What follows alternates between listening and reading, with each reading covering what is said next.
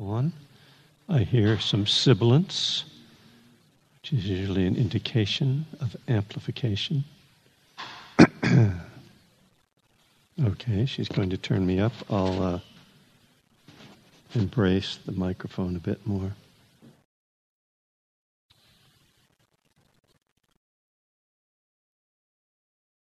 Welcome to Spirit Rock. I'm Kevin Griffin, and this is the Dharma and Recovery class. Even calling it a class might be, you know, a little too fancy. But um, before I begin, I'm going to mention that next weekend, on Sunday, I'll be teaching a day long retreat here in this building, although not necessarily in this room, uh, called Living Kindness Buddhist Teachings for a Troubled World. And if you've been hanging out with me lately, you know that that's the title of a book that I am attempting to write, God willing. Uh, forgive me for mentioning him. Um, and uh, so it's not a specifically recovery oriented uh, day long, although um, it, it certainly um, is applicable, I think. And there's another day long going on that day. And the group that gets the most people signed up gets to have this room. So it's not that my ego is involved in this or at all, but I want you all to sign up. You don't have to come. you just sign up. Uh, right, Paige? Because you don't. Right. Yes, and um, you know, it's not that I'm competing with other teachers, but like, you know, we have to show them that we're the best. The other room is nice.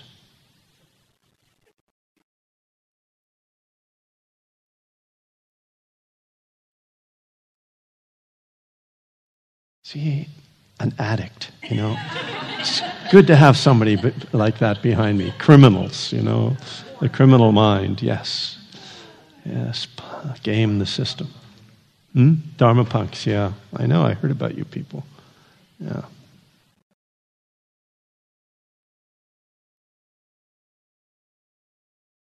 And then next month, in March, I am doing a recovery oriented, actually, weekend, three day, uh, non residential retreat that's called Sutta Recovery Early Buddhist Teachings on Clinging and Letting Go, or something like that. And that, I don't know how I got away with coming up with that as a topic, but I think Spirit Rock was just like they have these extra rooms. They're like, yeah, go ahead, do whatever you want. Yeah. So, what that is, because it's probably kind of impenetrable title, um, it's looking at some of the early teachings, the traditional teachings out of what's called the Pali Canon, uh, ancient Buddhist teachings, and kind of using those really early teachings to look at uh, their connections to uh, addiction and recovery. And, and that's you know, uh, m- what's been happening with my teaching more and more is that I've found, and my practice, that I just find myself more and more drawn into the, the original teachings. Um, and, I, and I think that's sort of a natural evolution for many Buddhist practitioners. You know, you start out kind of reading the fun stuff, the, you know, um, Pema Chodron and Sylvia Boorstein and all this great writers, Jack Kornfield, uh, people that really um, make the teachings very accessible. And then at a certain point, you start going, well, but they're saying the Buddha said this, but what did he really, like, let me see what he really said. Or you start to, like, look between the cracks, like, wait.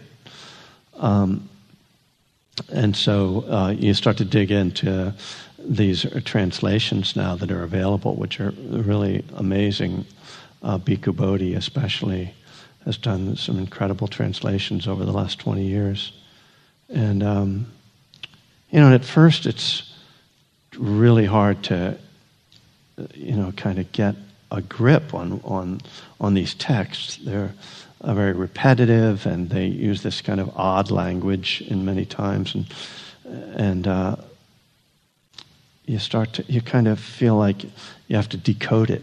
So after a while, you do start to decode it, and then it starts to, you know, become really fascinating. And one of the things that I love about those texts is that many of them actually are filled with stories. And a lot of the teaching that the Buddha did was based on some situation that was going on around him, or even just a story he would make up. Uh, he, it was very um, sort of poetic, even though the, the language of the of the sutras isn't poetic. The the stories are, I guess, poetic isn't quite the right word, but the, but there's, um, you know, he's very into metaphor and and um, you know he'll tell a story and then he'll say, explain what the symbolism is. So, uh, you know, I'm finding that uh, really interesting, and and hopefully. Uh, others will find it interesting as well. The book that I'm working on is based on several suttas, um, and uh,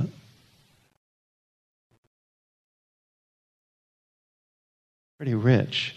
Because uh, uh, one of the things that I like about it, and I'm not going to keep talking much longer, we're going to meditate in a couple minutes, but one of the things that I like about it is that, you know, as a contemporary Western you know, Buddhist teacher, uh, I, you know, I, even that title is a, a, little difficult to swallow. But um,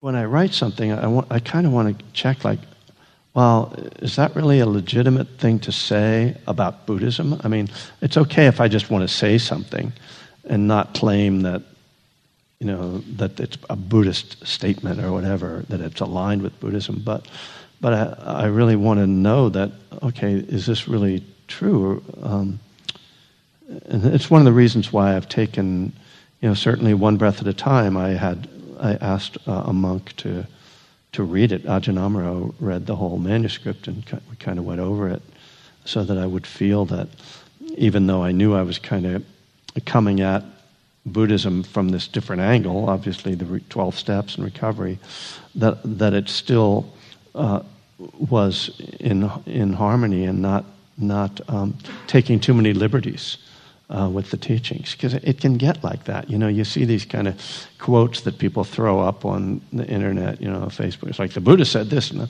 always like, hmm, I'd like to see what the reference is for that because you can kind of translate it and then you kind of turn it into your own language and then you make it like, you know, smooth out the rough edges, and after a while, it's like, is it Buddhism anymore? You know, that's kind of the question. So, uh, you know, I'm, I'm kind of playing around those areas. So, um, I've been, as I've been working with loving kindness as a, as a topic in my writing uh, this year and last year, uh, now that we're in a new year, um, I don't usually teach loving kindness meditation. Uh, the practice itself. Uh, mainly because it takes a lot of work, and, uh, and uh, I try to avoid work whenever I can. Or as I put it to one of my friends last week, I always look for the opportunities to be lazy. You know, it's part of my practice. You know find those moments of laziness. There haven't been enough of them lately, too, I have to say. Uh, but uh, I am planning to go to Pebble Beach on Sunday and watch the last round of the golf tournament. So that'll be three hours of driving each way and four or five hours of walking around, if you call that lazy. but anyway, it's unproductive. Let's put it that way. Where was I? Oh, yeah. Why I don't teach loving kindness meditation. I'm glad I have one fan who's laughing at me. Thanks, Daniel. So I thought maybe I would, you know, after that prelude, I, I better be planning to teach a little loving kindness meditation tonight. So yeah, I thought I would uh, do that a bit. Um,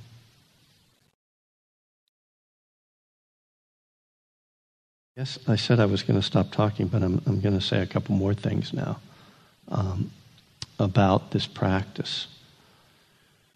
Um, and, and you know, one of the things that happens, I'm sure uh, some, if not many of you, have done some writing, some significant writing in your life. And when you get into writing in any kind of a creative uh, way, it becomes a process of discovery. It's not that I'm transcribing these ideas that I like have all like outlined and now I'm just going to write down all the it's as it's as you're writing you discover new questions and and you know I'll I'll say something and then I'll be like wait what does that mean? So um, you know I, I, I was writing today about uh, the, basically the intersection of mindfulness and loving kindness as practices. Uh, because there are some teachers who actually don't teach loving kindness because they feel that if you, when you practice mindfulness, that it actually opens you into loving kindness organically, that you don't have to sort of implant loving kindness along with your mindfulness practice. And the way I think that works is that as we practice mindfulness and become more sensitive to our inner life and to the outer world around us, there's a natural heart opening that happens with that sensitivity. We start to feel our own suffering. And, we, and as we feel our own suffering and see it in the context of Dharma rather than in the con- context of it's about me, so the context of Dharma is seeing, oh, this is what's happening within me is a natural uh, experience of being alive, of being a human. And so when we see that, we then think or realize that we share these experiences with the beings around us. And so naturally out of that comes compassion. And sometimes it's easier to have compassion for others, but the wise uh, view is to see that compassion for others and compassion for ourselves are, are really the same thing, and and um, that that it makes no sense to only have compassion for others or to only have compassion for yourself. Uh, so so I do think that if you just practice mindfulness in a very sincere way, uh, that it, it does open you up in that way. But um, there is also an elegance to the, to the uh, loving kindness or metta practice. Um, and, uh, and some of the pointing that it does can, can help us to really um, see, the, see how that works and, and where it's uh, kind of needed. There's, there's a whole um, opening that can happen through the practice. And uh, besides that, it just gives us kind of a structure to work with. The loving kindness practice is very structured. And that's one of the reasons people like it, uh, because where if you're just trying to follow your breath, it can the mind can sort of drift more easily. The loving kindness practice kind of keeps you uh, on the ball a little bit more. So I'll take you through uh, through the basic form, and uh, and we'll see how long that takes. Uh, we're going to sit for about 30 minutes. So if we if that doesn't take the full 30 minutes, then we'll just sit with the breath or with the, whatever you feel like sitting with.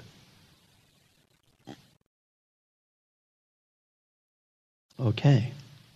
So just settling into your posture, and if you're sitting on a chair, you should put both feet on the floor, if, at least if they reach. If they don't reach, I recommend getting some kind of a cushion and putting it under your feet. Uh, stability is um, an important physical element of sitting meditation. You can close your eyes or if you're not comfortable closing your eyes, or if you're sleepy, you can just lower your gaze so that you're not sort of getting involved in the visual world.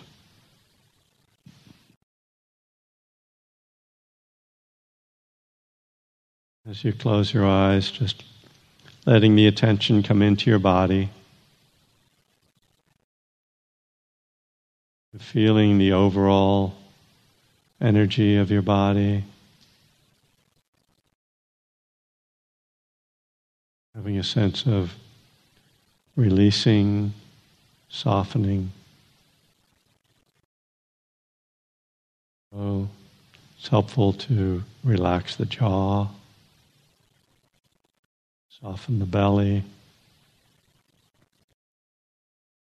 Relax the shoulders.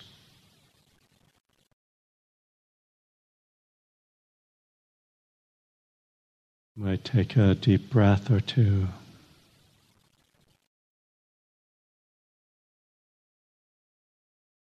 This is the arriving aspect of practice, just coming into this body.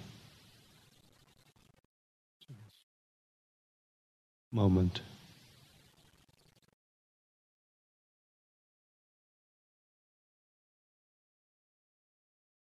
And feeling the body breathing.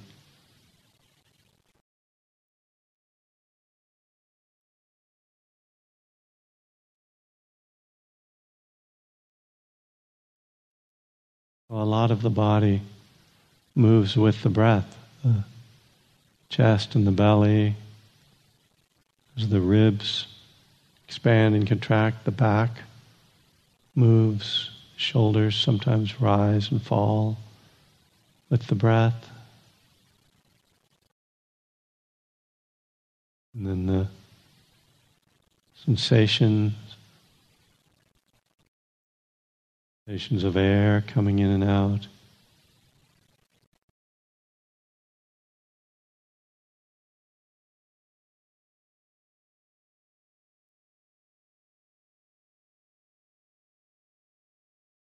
For this practice, we use the center of the chest, the area called the heart center, as the focal point for the breath.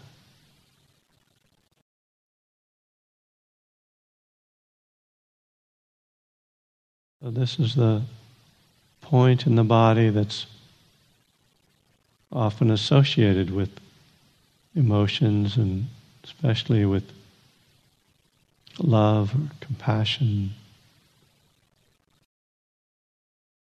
Here we can feel an openness, kind of exchange of energy.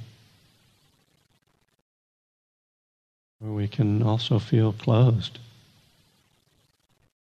It's interesting that what we consider to be a kind of spiritual state or attitude, energy, also connects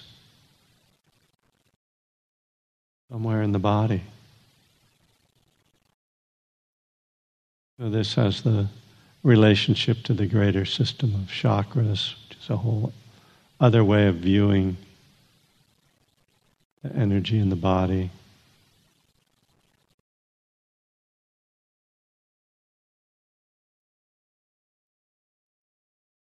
Just letting the attention move with the breath in the heart. And with each breath, having a sense of opening, just a little more, surrendering, just a little more.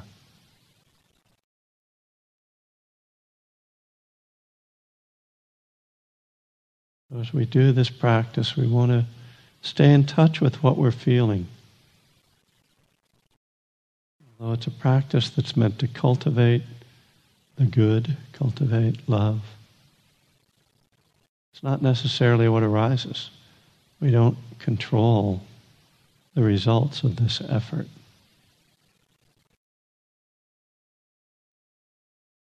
Stay in tune with those feelings at the heart.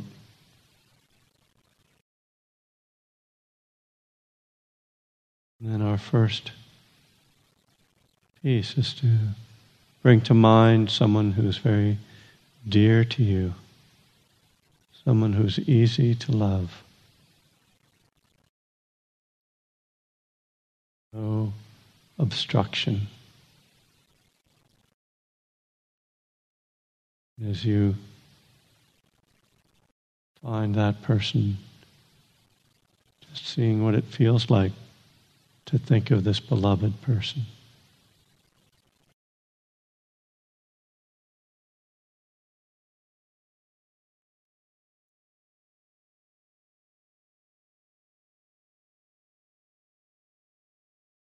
Feeling the breath at the heart. And we use phrases typically to express our love to the people we're sending it to. You can come up with your own phrases. I'll suggest some traditional ones. You can use them or others. As you think of this beloved person and you might see them in your mind or just have a sense of being close to them. Say to them, may you be happy. May you be peaceful. May you be safe.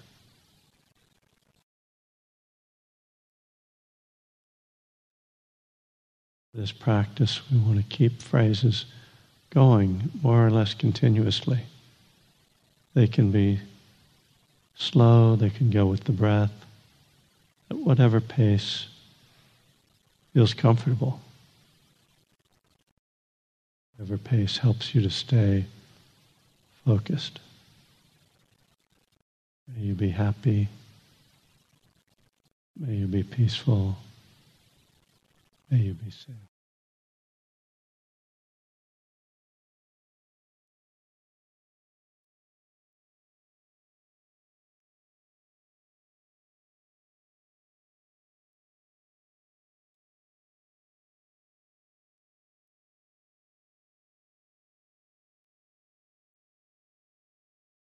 Not forcing any feeling or expecting any result.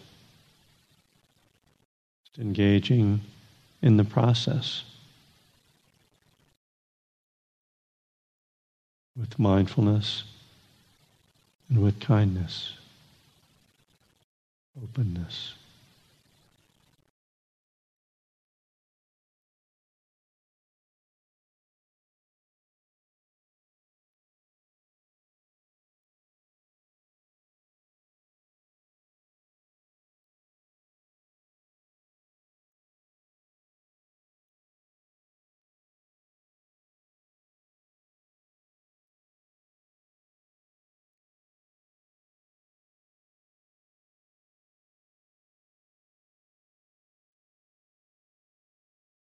Working with the beloved is also a way of clarifying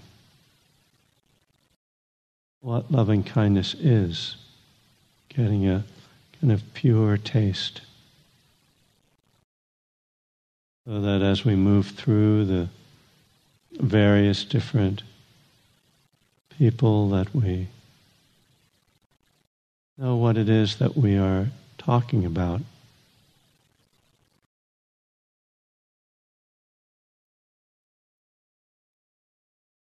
Of course, we can't expect to have the same feeling for everyone that we have for the beloved. Just allows us to see what our capacity for love is.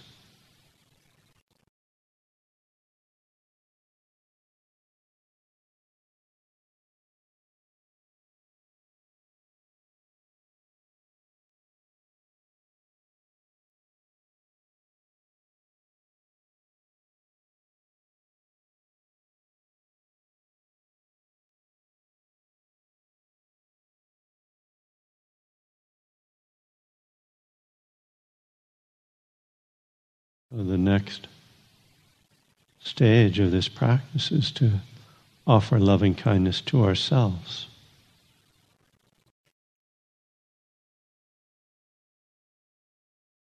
May I be happy. May I be peaceful. May I be safe.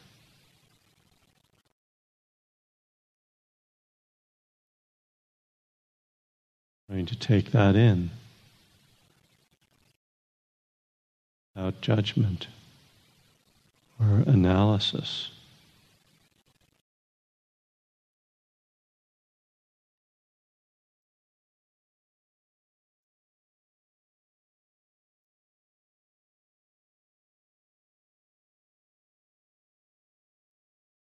If there's resistance, just seeing that.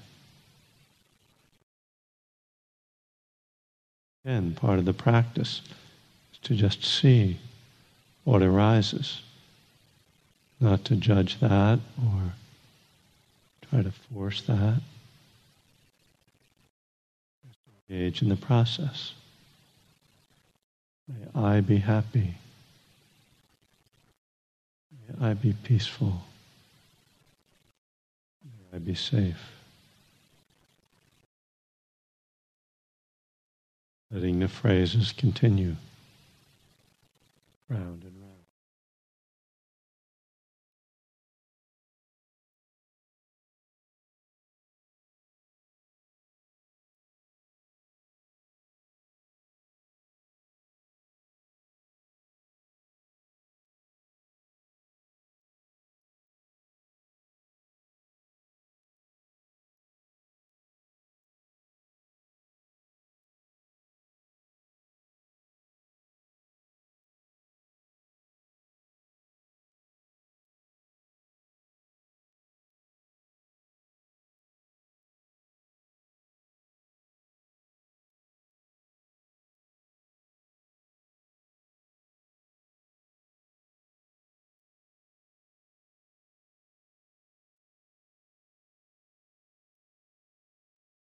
Now we begin to send loving kindness to all the people that we care for, all our dear ones. Dear family members, dear friends.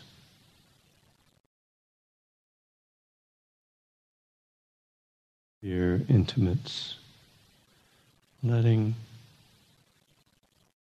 images or the thought of them, could even be naming them in your mind. However, it's easiest for you. Just kind of going through people, letting them come up as you breathe and continue the phrases. All these dear ones, really to enjoy thinking of these dear people and how you care about them. you'll be happy.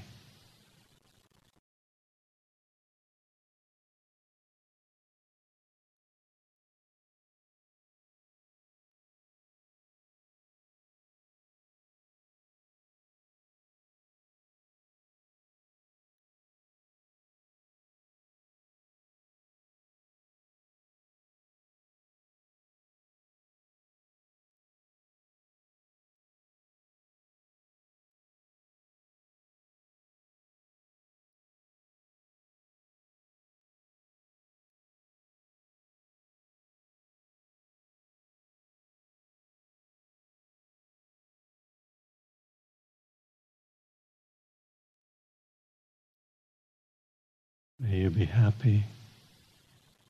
May you be peaceful. May you be safe.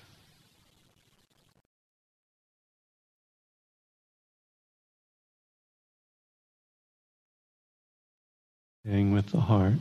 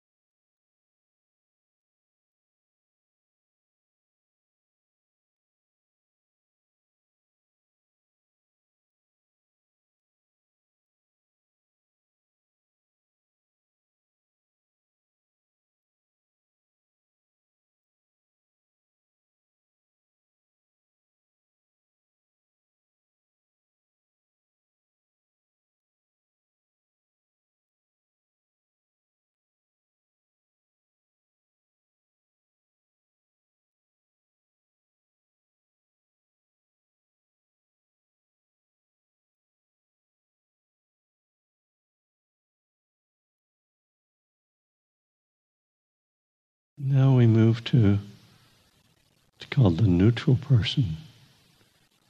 Hmm, this can take a little practice to figure out. Find someone who we can think of, who we don't have a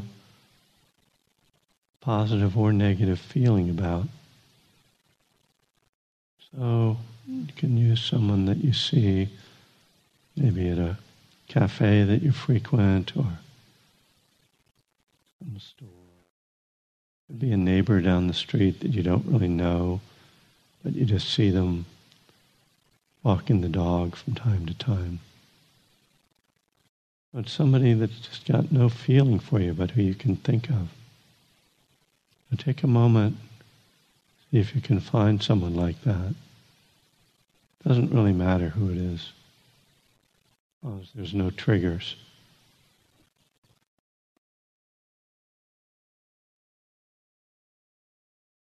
I use the security guard at my bank. Don't know his name. I can see his face. Be happy.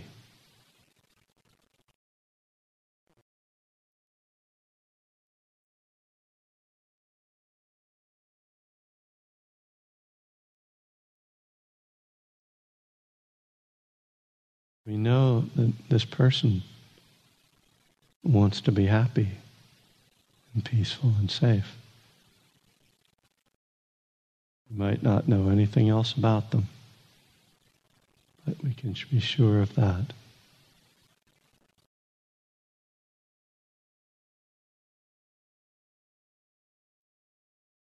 So staying with the heart and seeing what happens to this sweet, loving kindness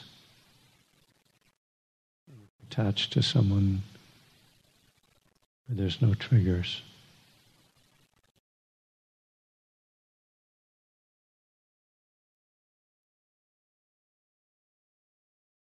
mind stay focused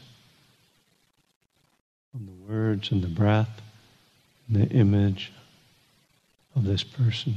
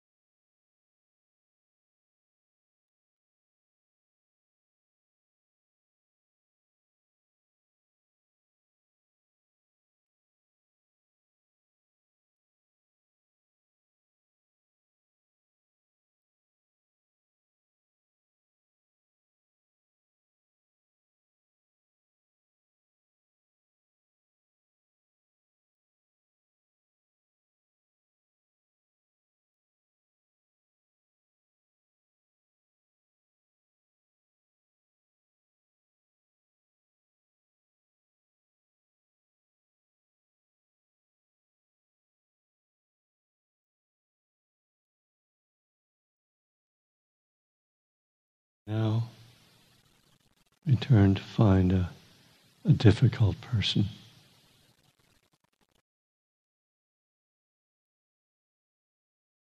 Again, watching the mind, watching the heart, just doing your best, not expecting perfection. Bring to mind someone maybe someone we have a relationship with, that there's a conflict or resentment. Or it could be just someone we know of, like a public figure. You don't have to take the most difficult person, but just someone.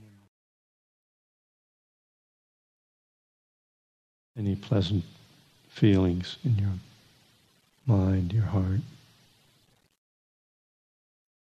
For a few moments, letting go of any judgment or negativity and just recognizing that no matter what they've done or who they are, they have this same longing. May you be happy, peaceful. May you be safe.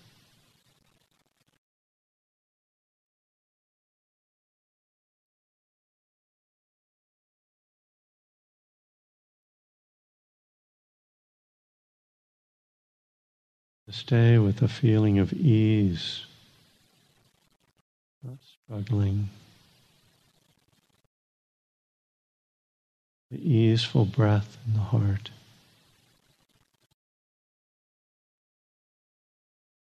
Openness. May you be happy.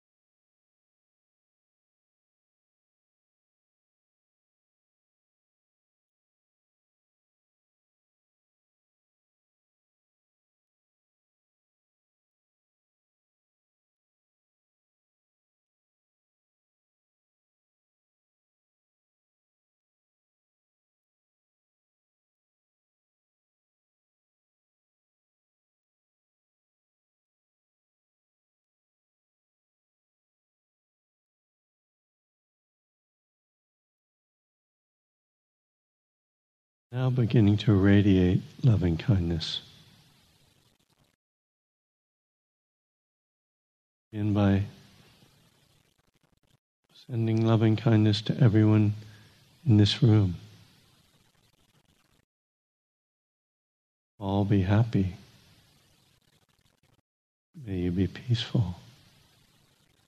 May you be safe.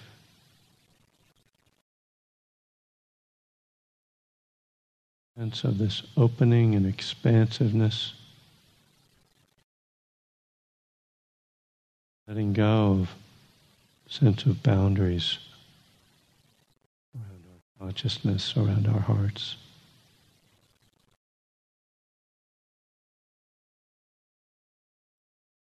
Buddha calls the boundless heart.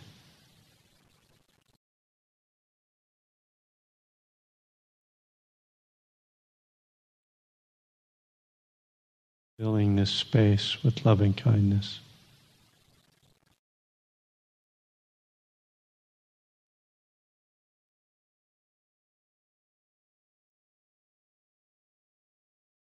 Filling this building with loving kindness. Sense of surrender. Loving kindness flows through you outwards in all directions. Upwards to the skies and downwards to the depths. Outwards and unbounded.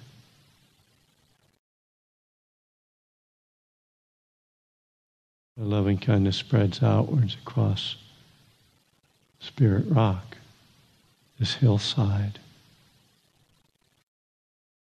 people who are on retreat up the hill, and the teachers, and the staff, the deer who live in these meadows and these woods.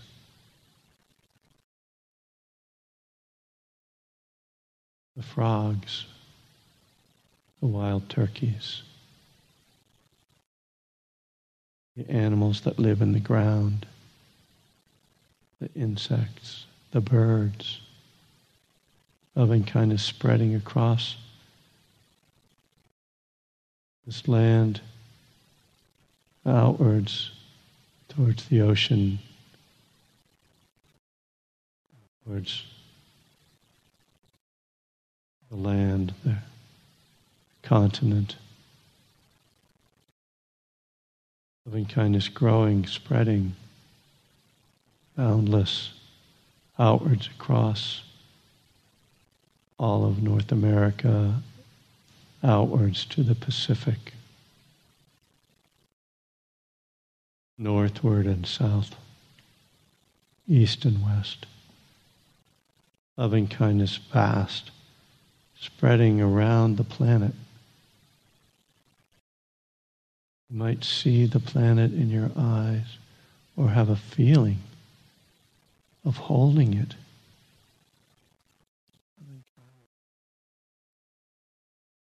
Is limitless. Our own heart can hold this whole planet. Touching all the beings on earth.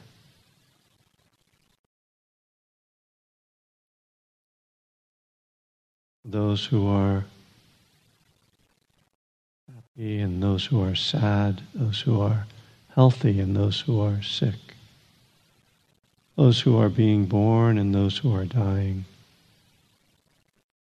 people in prison, people free, people at war and under oppression, people at peace and in safety.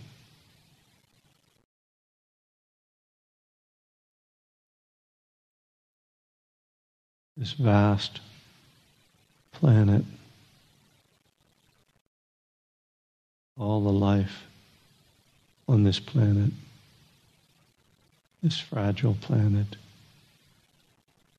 sending love to the planet itself, to the air and the water the forests, the prairies, the earth, that it might all heal.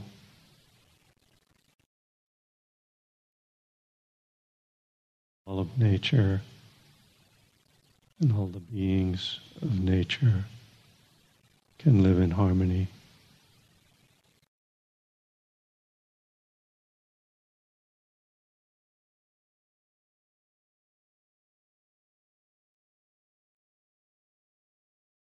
Feeling that vastness of your own heart, that capacity. Go beyond what you think of as yourself with your mind, with your heart.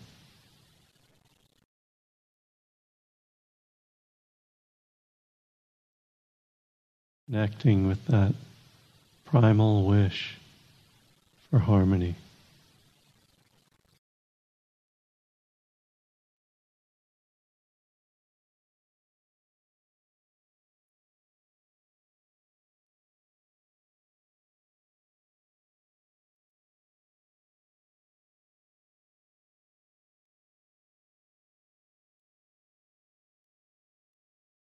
Now coming back,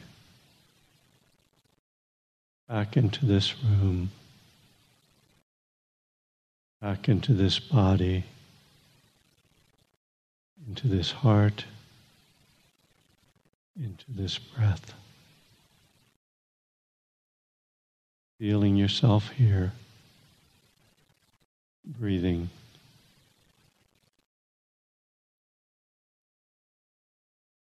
Knowing that you are connected to all of that. That anytime you remember. And open your heart in this way,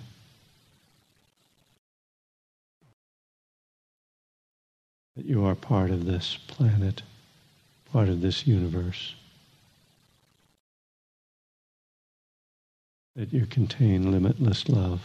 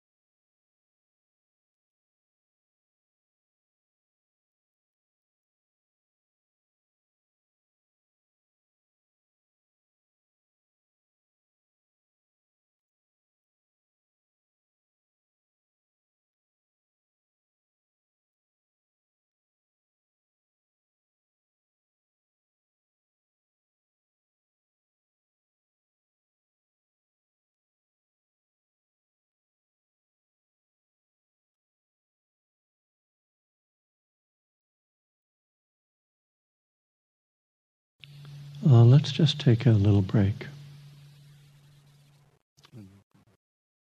Some more.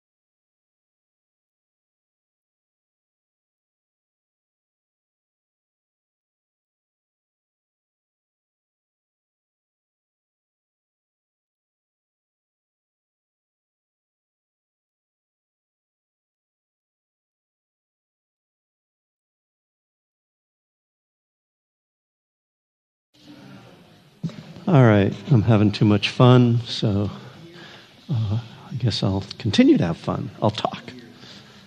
Um, geez, so welcome back. Uh, and uh, I,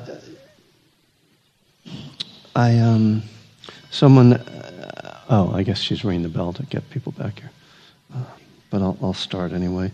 Um, I have a regular class over in Berkeley the fourth Tuesday of each month. Anybody who's in the East Bay or wants to come over to the East Bay, um, at the Berkeley Buddhist Monastery. That's on my website. My website is kevingriffin.net, which has all of my schedule. And there's a lot of stuff on my schedule, by the way.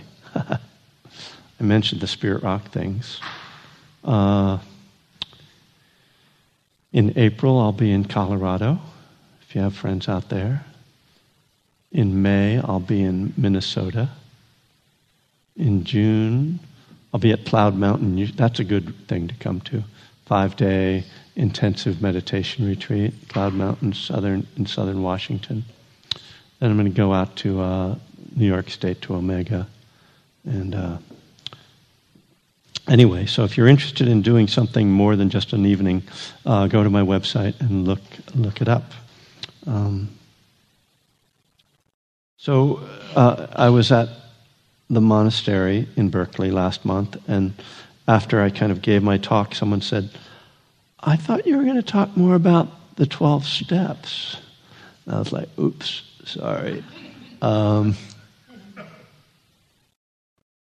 so as I kind of was talking about earlier, you know, I guess as I've, I've been getting more Dharma uh, oriented than 12 step oriented in my teaching. And um, so I thought I would try to uh, bring myself back to talking about a step tonight. Uh, specifically, step two, uh, which is really what I did for several years. This class has been going on for many years, and I would go through the cycle of the steps each year. But I've been, you know, I kind of go in and out of it nowadays. But uh, it'd be nice to talk about step two. Step two says, We came to believe that a power greater than ourselves could restore us to sanity. I was actually reading, this is the, the one of my books which is le- least popular. It could use a little boost. Uh, it, it's called A Burning Desire Dharma God and the Path of Recovery. And uh, uh, there are many people, including me, who think it's the best written book. And it's the deep of mind, not of the world, but almost, you know. There's James Joyce, and then there's a few other people. Um, sorry. But uh, it's definitely the, sort of the most Dharma oriented book. And, and so I was actually reading it today to look at what I said in 2010 about step two. Um, and it was pretty good. Maybe I should just read it to you and I say I won't have to make it give a talk. Um, no, I, I, find it, you know, it's step two is a really interesting step. So let me say it again. We, we came, to, we, the we is implied, right? Just to, the step, as it says in the book, it starts with the verb came to believe, but it's implied we, right? All the steps are, we. all right, sorry, that, now I'm just getting, going too far. Came to believe that a power greater than ourselves could restore us to sanity. Now, the obvious problem with this uh, starting for you know from a Buddhist viewpoint. I notice myself saying Buddhist a lot, like like it's a dirty word or something. It's, I just something about sort of like uh, what what is it? I don't know. I'm I'm expecting you to kind of just interpret what I'm trying to what I'm thinking. Uh, so there's a cloud floating over there with my thought in it. Um, just I don't like sort of somehow it feels like some kind of a uh, like costume that you're putting on or some uh, you know big sign I'm a Buddhist you know it's like uh, um, anyway let me get off that uh, the problem for a Buddhist would be that it's talking about a higher power, and in Buddhism, we don't really talk about a higher power. We certainly talk, don't talk about God in the monotheistic sense. in the Pali Canon, there's lots of gods, but they come to hear the Buddha speak. So they're definitely not in control of everything. They're, I think the gods in the Pali Canon are more like what we would call in our culture angels. They're like people that are living on another, beings that are living on another plane. It's a very pleasant place, but it's not liberation and it's not permanent either. So maybe we think angels are there forever, but Buddhists don't think anything is forever.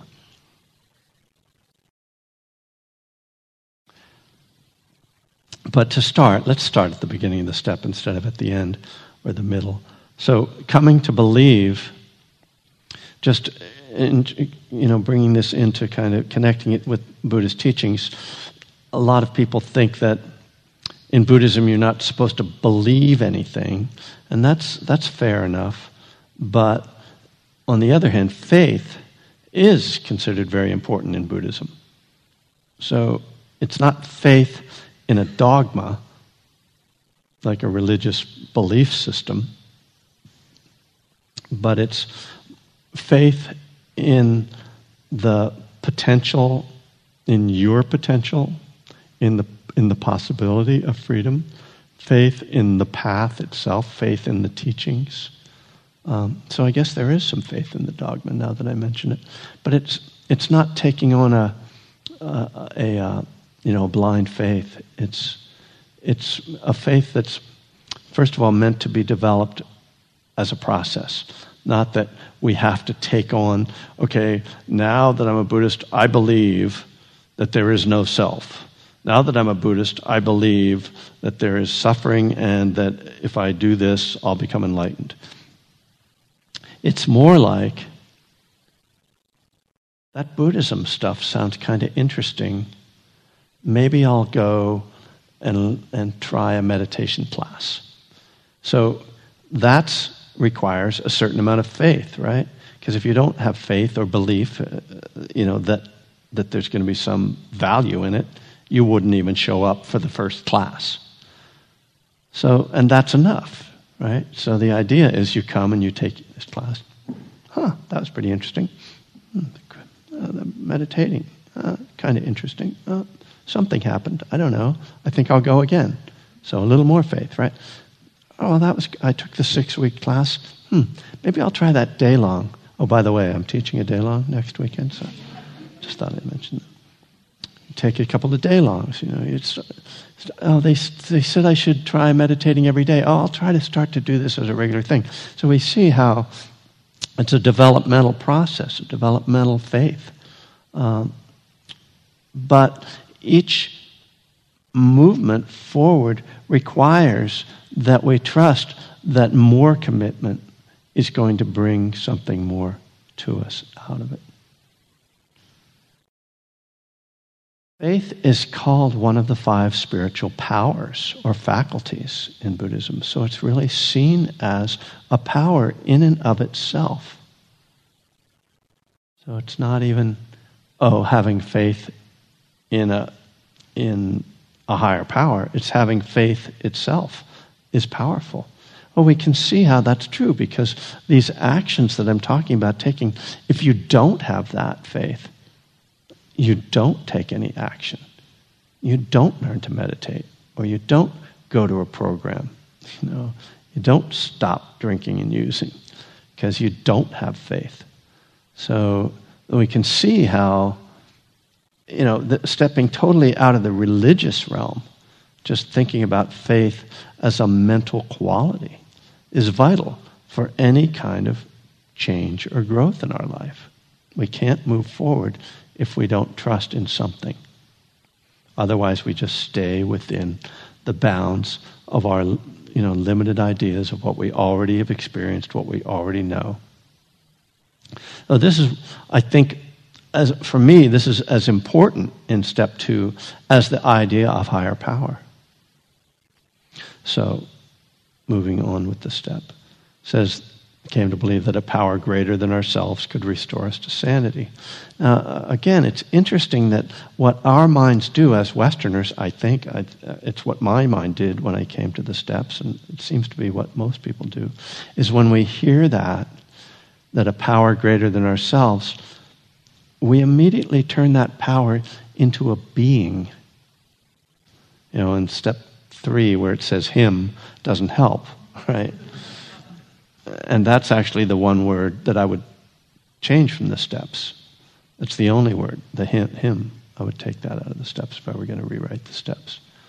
But there's really, when we hear this, a power greater than ourselves, what, what is it? Why is it that we make that into a, a being?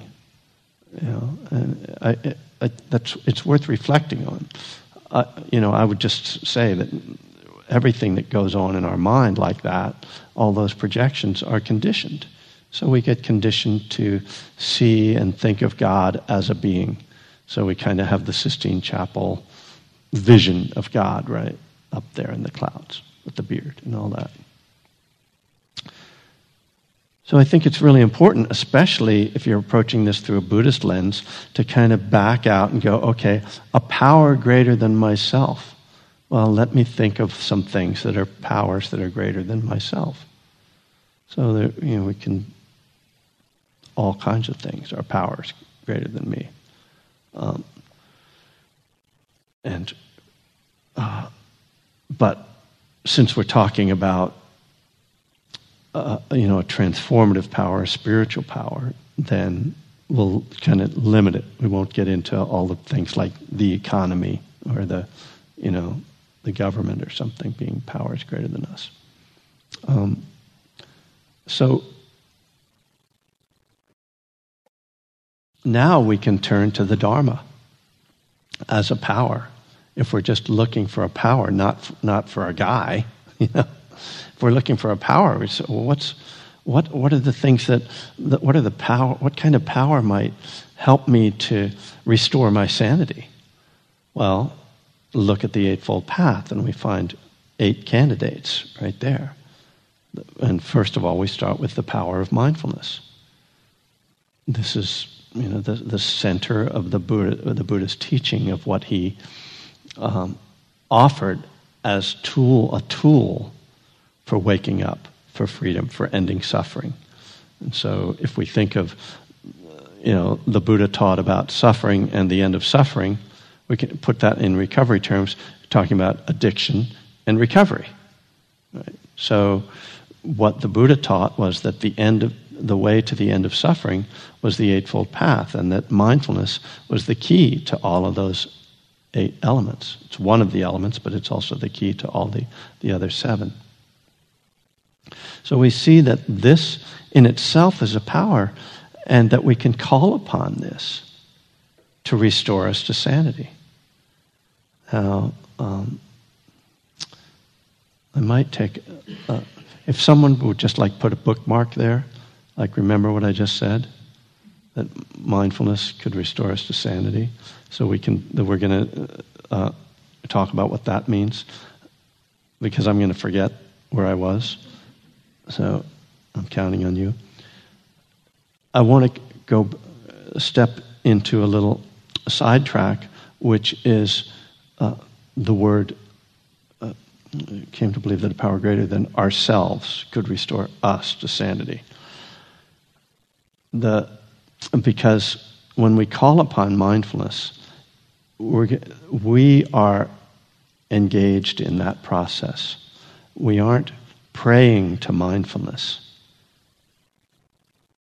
Mindfulness, please restore me to sanity. That doesn't make any sense, right? So I am engaged with, I somehow have to be mindful.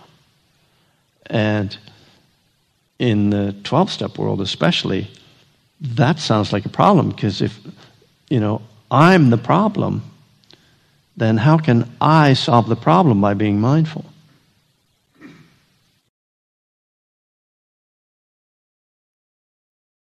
So here we have to dig a little deeper. From a, and when we look at what the Buddha says about this idea of I, he says that there's no one thing that you can point to that is I, that your body isn't I, it's not me, it's not mine, that your thoughts are not I, me, or mine, that your emotions are not I, me, or mine, that your past, your plans, your kids, your dog, none of them are I, me, or mine. And if for just a branch off this sideline, just want you to point out that on the Beatle album, Let It Be, there is a song called I, Me, Mine, George Harrison. So you might want to listen to that. It'll explain some of what I'm saying.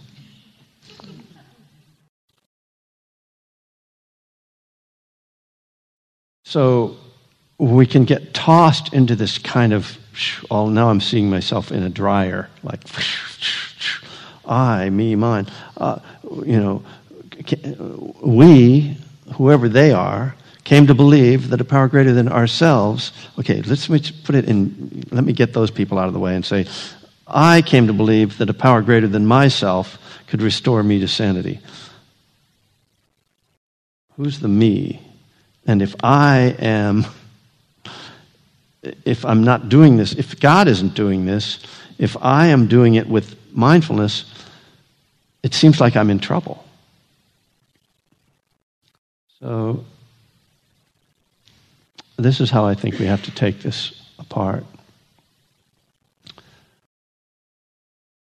That instead of thinking there's no self, which is just kind of like, oh, whoop, there's no self, oh, but I'm still here, right? Wait, let me check my driver's license. You know, um, that we think about that there are many selves, basically. In practical terms, I think this is a better description of a human being, that a human being has many different selves. So, for instance, we have different roles.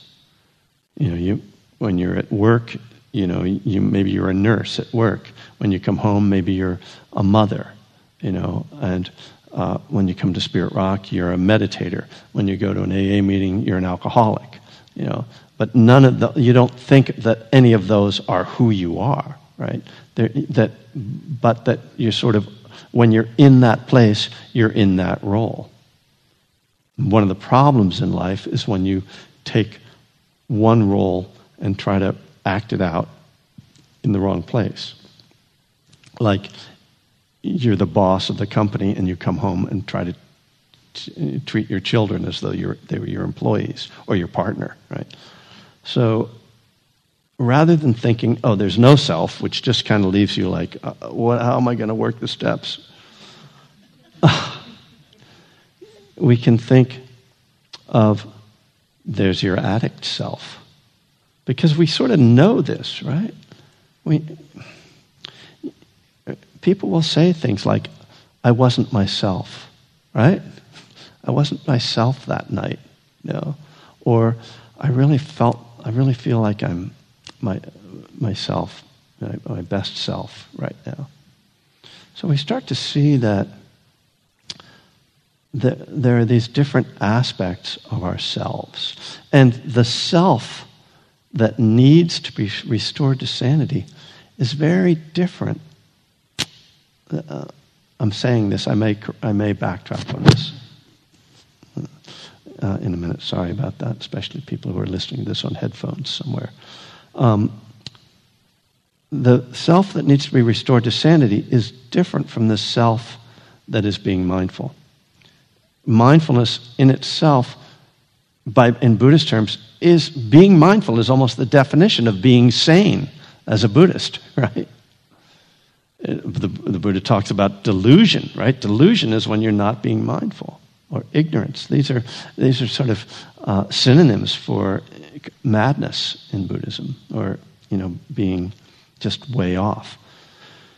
So if we can see that there's an aspect of us that can be mindful that can actually help to heal the part of us that's the addict part. You know, and I th- think we all we have these experiences. You know, where, I mean, just practicing meditation, you see this. You see your different selves. You're sitting there, and all of a sudden you're like in this story, right? And you're like, why am I thinking about that? Like, why am I so obsessed with that or mad at that person or whatever? You know, and, and well, you, one part of you is observing another part of you. There's different ways of explaining this, but I'm not really interested in the theory of it. What I'm interested in is the practice of it, right? Which is, how do I come to believe that a power greater than myself can restore us to sanity? How can that work for me if I don't believe that there's a guy out there or a woman? You know, you know it's not a gendered being out there. How am I, how am I going to do that? And what I think I have to do if I'm, you know, conceptually, if I need to solve this I, me, mine problem, I have to think of it in these terms. So now we're going to come back, okay? The sidetrack is over. But although it might not be satisfactorily completed, it was the best I could do tonight. Now, this mindfulness can restore us to sanity, right? And it begins this process. So the Eightfold Path is a great uh, whole model for what this involves. So mindfulness means that we are aware, we're conscious, we're awake. So we're seeing our craving, we're seeing our reactivity, our emotions, we're seeing our thinking, stinking or otherwise. Um, you know, we're, we're observing all that. And then because we have the first aspect of the Eightfold Path, right view, we see how suffering arises and we see how it ends. So we see what the cycle is that gets us into our behavior, how we get trapped. So the Four Noble Truths kind of show that. The, the first two noble truths, the truth of suffering and the cause of suffering, show us how clinging causes suffering. So we see that which is actually what happens also in step one. We see it, and then, and we have to be mindful to see it. We see it with mindfulness, and then we see, oh, this is how it is, so I need to start to do things differently, which is what we call right intention. I need to make different choices. So these two things, first two aspects of the Eightfold Path, are very powerful. Without right view, there's no possibility of change because you can't see the way things are. Without right intention, you can't ma- take any action. You're just sitting there, oh, yeah, I get it, but I'm not going to do anything about it. That's not enough, right? So each of these has a role and, a, and has an element of power within it. After right intention comes right action, right speech, right livelihood. Uh, the three middle elements of the Eightfold Path. So, this is the outward expression of wisdom, the outward expression of our right intention. Again, very powerful. Following precepts, doing the next right thing, you know, speaking the truth. These things have powerful effects on our lives. And we could see it very clearly when we think of the opposite. What happens when we don't follow precepts, when we lie, cheat, and steal, you know, when we harm people uh, physically, sexually, when we rip people off, when all the, all the things that we, we did to others, as well as what happens when we you know, harm ourselves, when we continue to act on craving. So we see that these elements of the Eightfold Path are not theoretical sort of uh, edicts, you know. They are guidelines to change. They are guidelines to returning to sanity. Then the last three elements of the path effort, mindfulness, and concentration. These are the ones that train the mind. So, in order to actually fulfill this path, to live this path, we have to train the mind to be awake, to be balanced. You know, the, the practice of meditation has, it has two main uh, effects that we're, we're working towards. One is that it uh, changes the way we experience the world, because when we have inner peace and non reactivity, what we call equanimity, then we're not so disturbed by external forces. And it changes, so it changes the way we experience the world. That's the peace or the stress reduction. You know, they call, if you put it into those very uh, kind of banal terms. Uh, and then we, it changes the way we experience the world, and it changes the way we see the world, which is the insight that we have. We see, oh, this is how I get caught. This is how I get how I wind up hurting people, or why why I tend to relapse, or where I get stuck. Uh, and then we, these insights then help us to, to behave differently, but they, but they help us to see the world differently. So you, know, you pick up the newspaper and you can go, oh, all these horrible things are happening. Or you can go, oh, there's greed, hatred, and delusion. And just and seeing, seeing the world through the lens of Dharma rather than through this kind of conditioned lens of me, like, oh, what does this mean to me? Or, or this uh, more really just. Uh, kind of chaotic version or, or um, even historical version. If we, if we think of it as, oh, the, the newspaper is just an expression of human failings, the three poisons, then we see, oh, this is just what humans do. Uh, people who are untrained, what you know, the, the Buddha calls untrained worldlings. Uh, you know, uh, uh, people who don't realize, who don't see how suffering is created, who don't see how, you know, how karma works, who don't see the Four Noble Truths, who continue to act on these, uh, on these impulses that are, that are uh, you know, unchecked and, and just create more suffering, then that really changes. When, when you look at the world in that way, it's not as disturbing because they're inherent to that view is acceptance, right? Well, this is the way things are. I, you know, greed, hatred, and delusion. I didn't make that up. You know, it's not just something that's happening now. It's what the Buddha was talking about 2,500 years ago, and you know, as long as there have been you know, humans certainly, uh, they, they act on these impulses. So that's, so that's changing the way we experience the world, changing the way we see the world. Very powerful, very healing. You don't feel so crazy when you have those, when you develop those qualities. So the, the process that allows this all to happen is what we call the law of karma. So, the law of the word karma in Sanskrit, which in Pali it's kamma, there's no R, it's K A M M A. The law of karma, well, the word karma just means action. And it doesn't mean fate, you know, it doesn't mean rebirth, it just means action. And the law of karma, excuse me, is that actions have results. And that all results are caused by actions. Now, actions have three forms thoughts, words, and deeds. So we create karma in our lives. That is, we create results through thinking, speaking, and acting.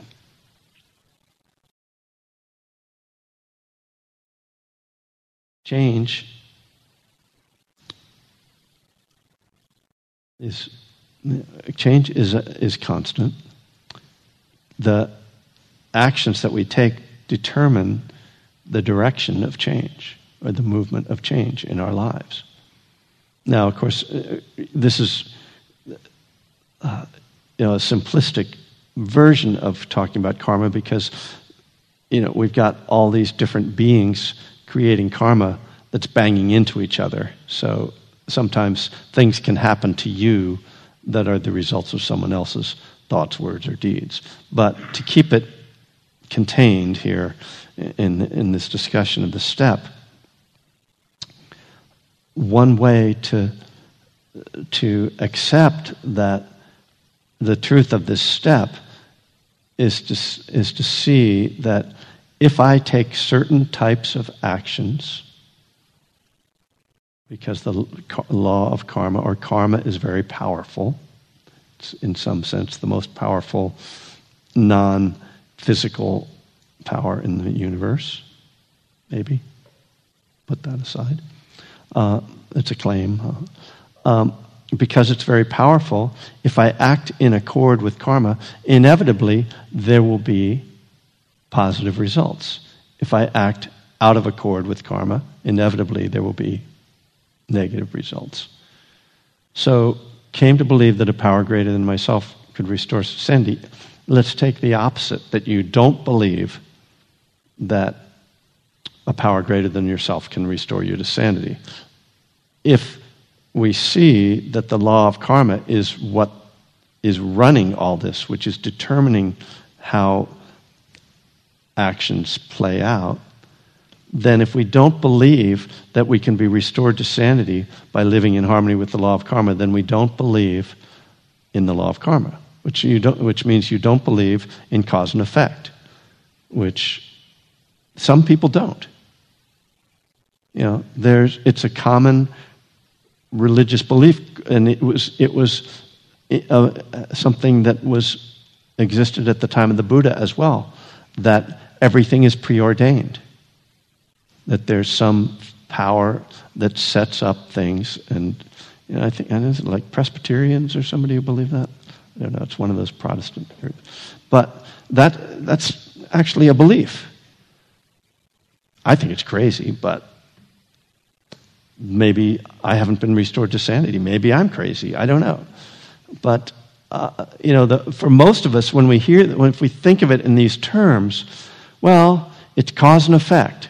Being restored to sanity just takes doing the next right thing in 12 step language. Then it's not so mystical or religious, and it's not about a being out there who's going to pull the strings. It's about how do I live in harmony with the law of karma? How do I take the skillful actions that will restore me to sanity, that will heal me, that will help help my life move forward? So guess what? What did the Buddha teach? To to live in harmony with the law of karma, the eightfold path. That's what the eightfold path is. It is a system for living in harmony with the law of karma. Okay, now you've all been restored to sanity. You may return home.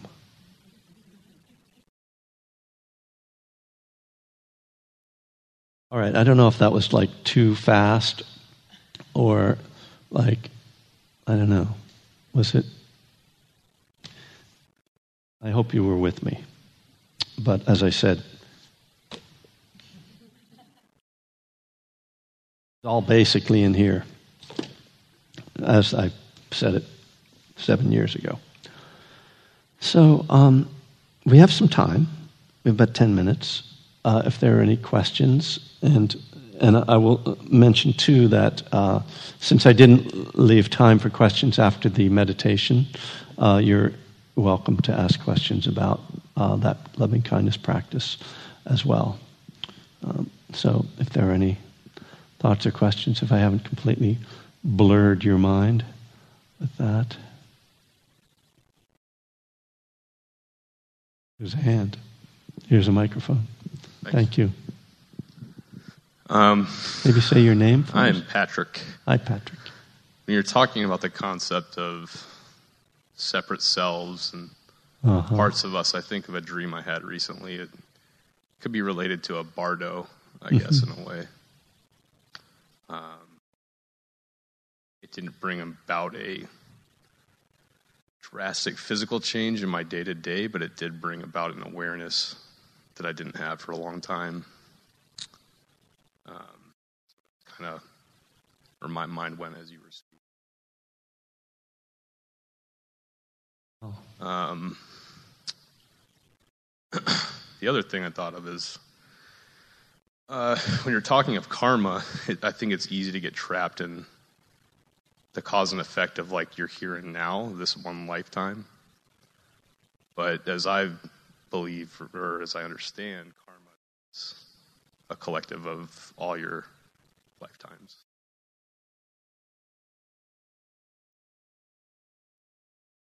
Well, that's the traditional uh, Buddhist teaching. Um,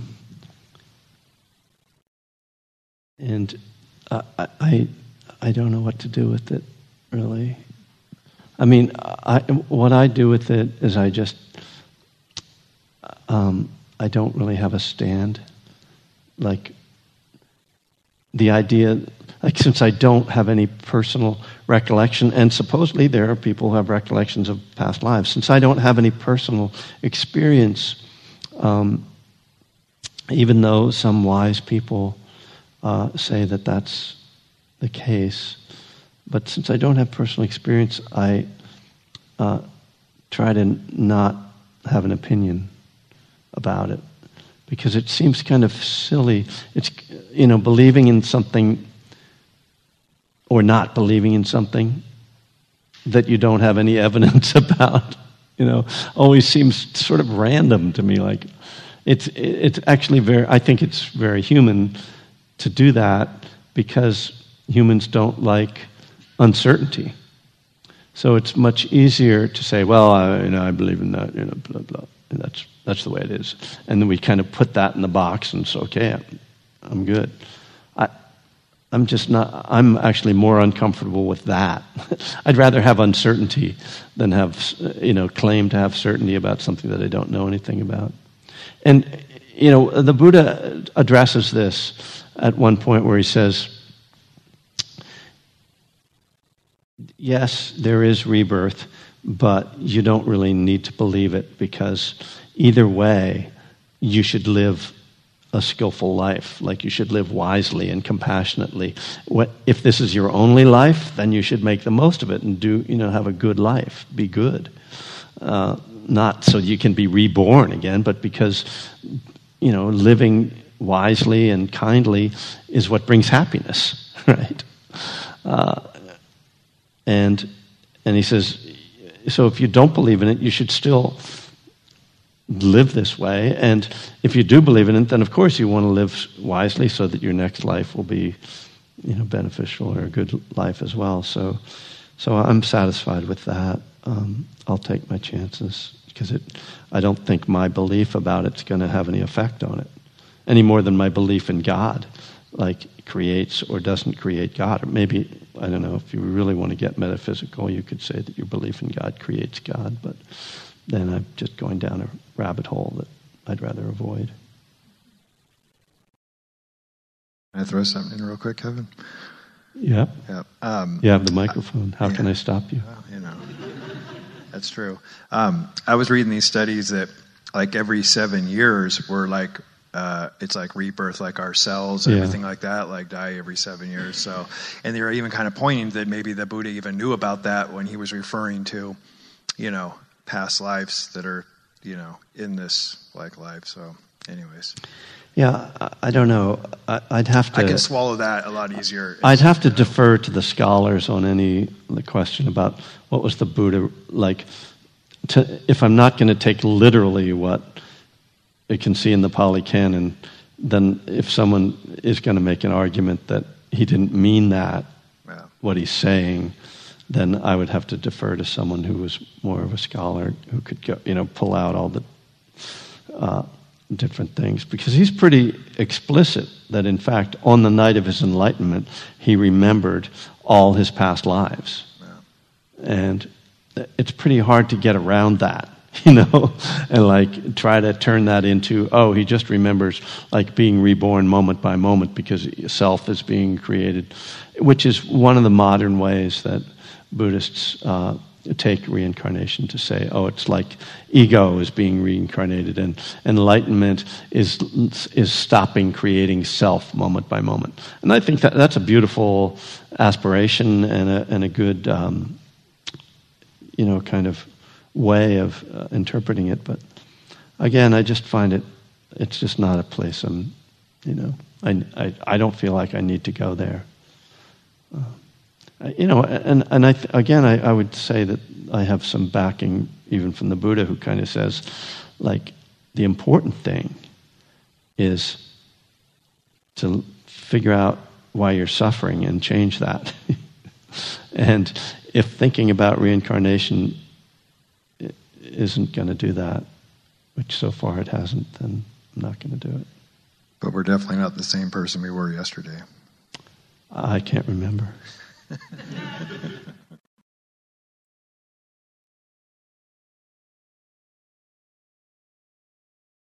There's a guy over here, so after him. I am Pete.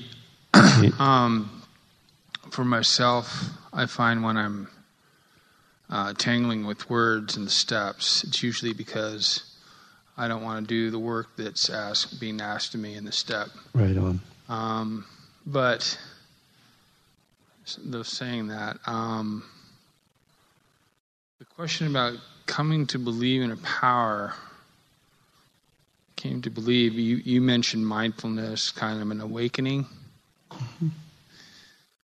and uh, you know I, I, would always get stuck right there in the in, right in the beginning of the steps.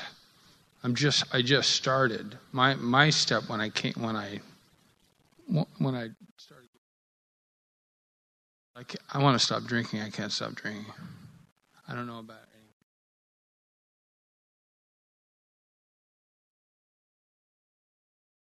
And then uh, I was able, with your guys' help, get through the steps. And in the end, it says, having had a spiritual awakening right.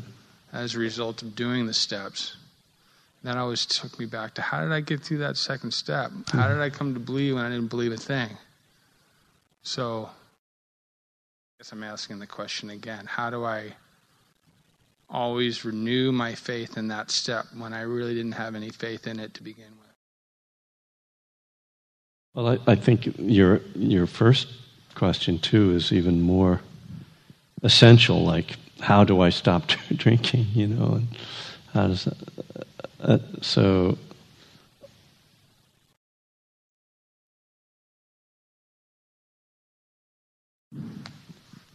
But since you're not asking me that, I won't try to answer it. Um, how do you renew your faith? You know, I think it's really, again, uh, like, well, I guess what I do is that I stop and try to remind myself what my core kind of values are, what it is that I really want. Because I think that when I get off uh, from my program or my spiritual, you know, connection, it's when I'm focusing on, you know, outside issues, things that aren't really my core purpose, and aren't the things that, and aren't the things that really bring me peace and happiness. So I have to remind myself, oh, you know, wow, yeah, maybe you should go to some meetings, or maybe I, maybe I should go on a retreat, or maybe I should just go take a walk, or you know, something that's not like you know, drilling down on links to how pissed off I am about you know the state of the world. You know, just for example, for something that might upset my spiritual condition. An example. Um, so yeah, I think it's, and that's something that right we do moment to moment too. But it also can be like a big like, whoa, I'm kind of off track. Like I've been, what have I been doing the last couple months? And it's, so I guess for me, it's coming back kind of to right intention, um, because the faith in what works. I'm not sure that it's it's not so much that I lose the faith, but I forget what it is that I really believe in, right? Because that's the, you know, the you know the thing of alcoholism. The, the ism is incredibly short memory. Uh, that it's kind of like that. Like I forget, like oh, what am I doing with my life? You know, or this day or this year. You know, and, and so for me, it's that kind of coming back to. Uh, my core principles and, and remembering what it is that I believe in. Well, thank you. It's a good question. So we're actually out of time. I know. if it's a really good question and I can answer it in 12 seconds. I'll talk to you tomorrow. Or you can talk to me um, afterwards. I'll be, I'll be here. Yeah, thank you. So let me just take a moment to wrap us up uh, with a nice little bow. it's nice we did some loving kindness practice tonight, so we have that already.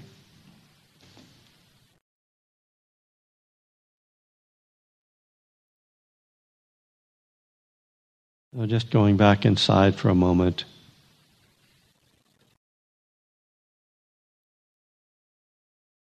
Oh, I just realized this isn't the end of the class.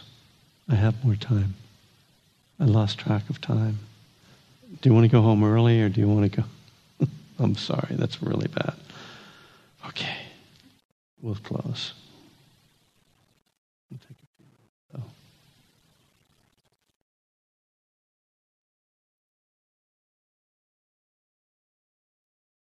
Breathing into the body and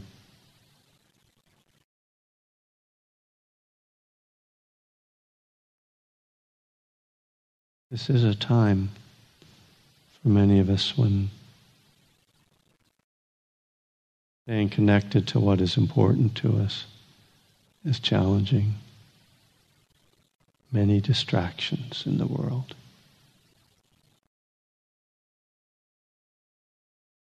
And to know and to connect with what really does express our deepest values. We truly believe that all beings deserve love.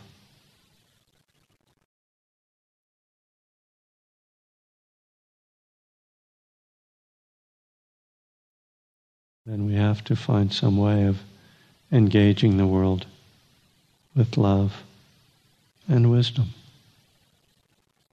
not foolish love.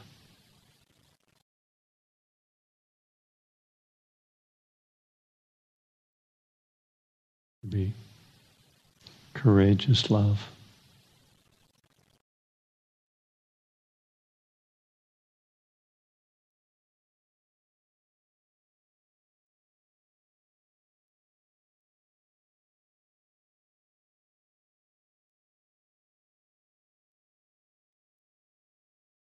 Our practice is meant to help us to have that courage.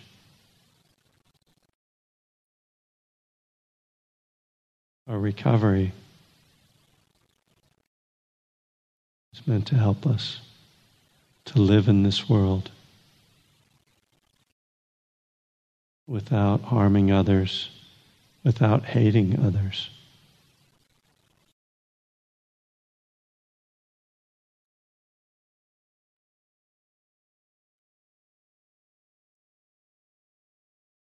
The Buddha challenges us live fully engaged without letting anger or the wish to control or fear take us over.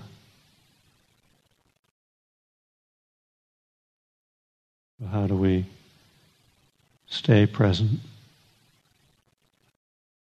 not run away, and yet not rebel?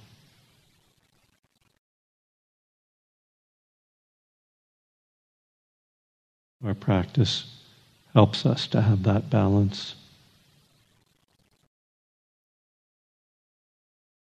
So that we can experience the world with equanimity, and we can see the truth of what is happening with the highest wisdom.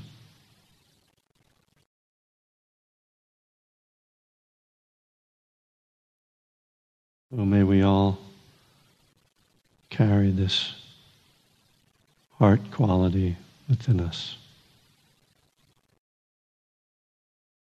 May we stay present, awake, our hearts open and strong.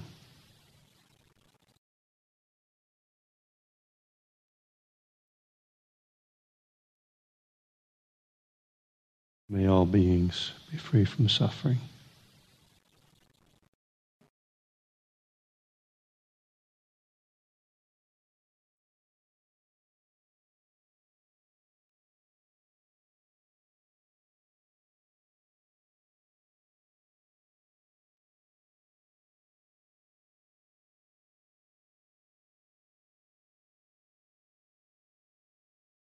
Thank you. Hope that I see some of you next weekend, and uh, if not, next month. Travel safely.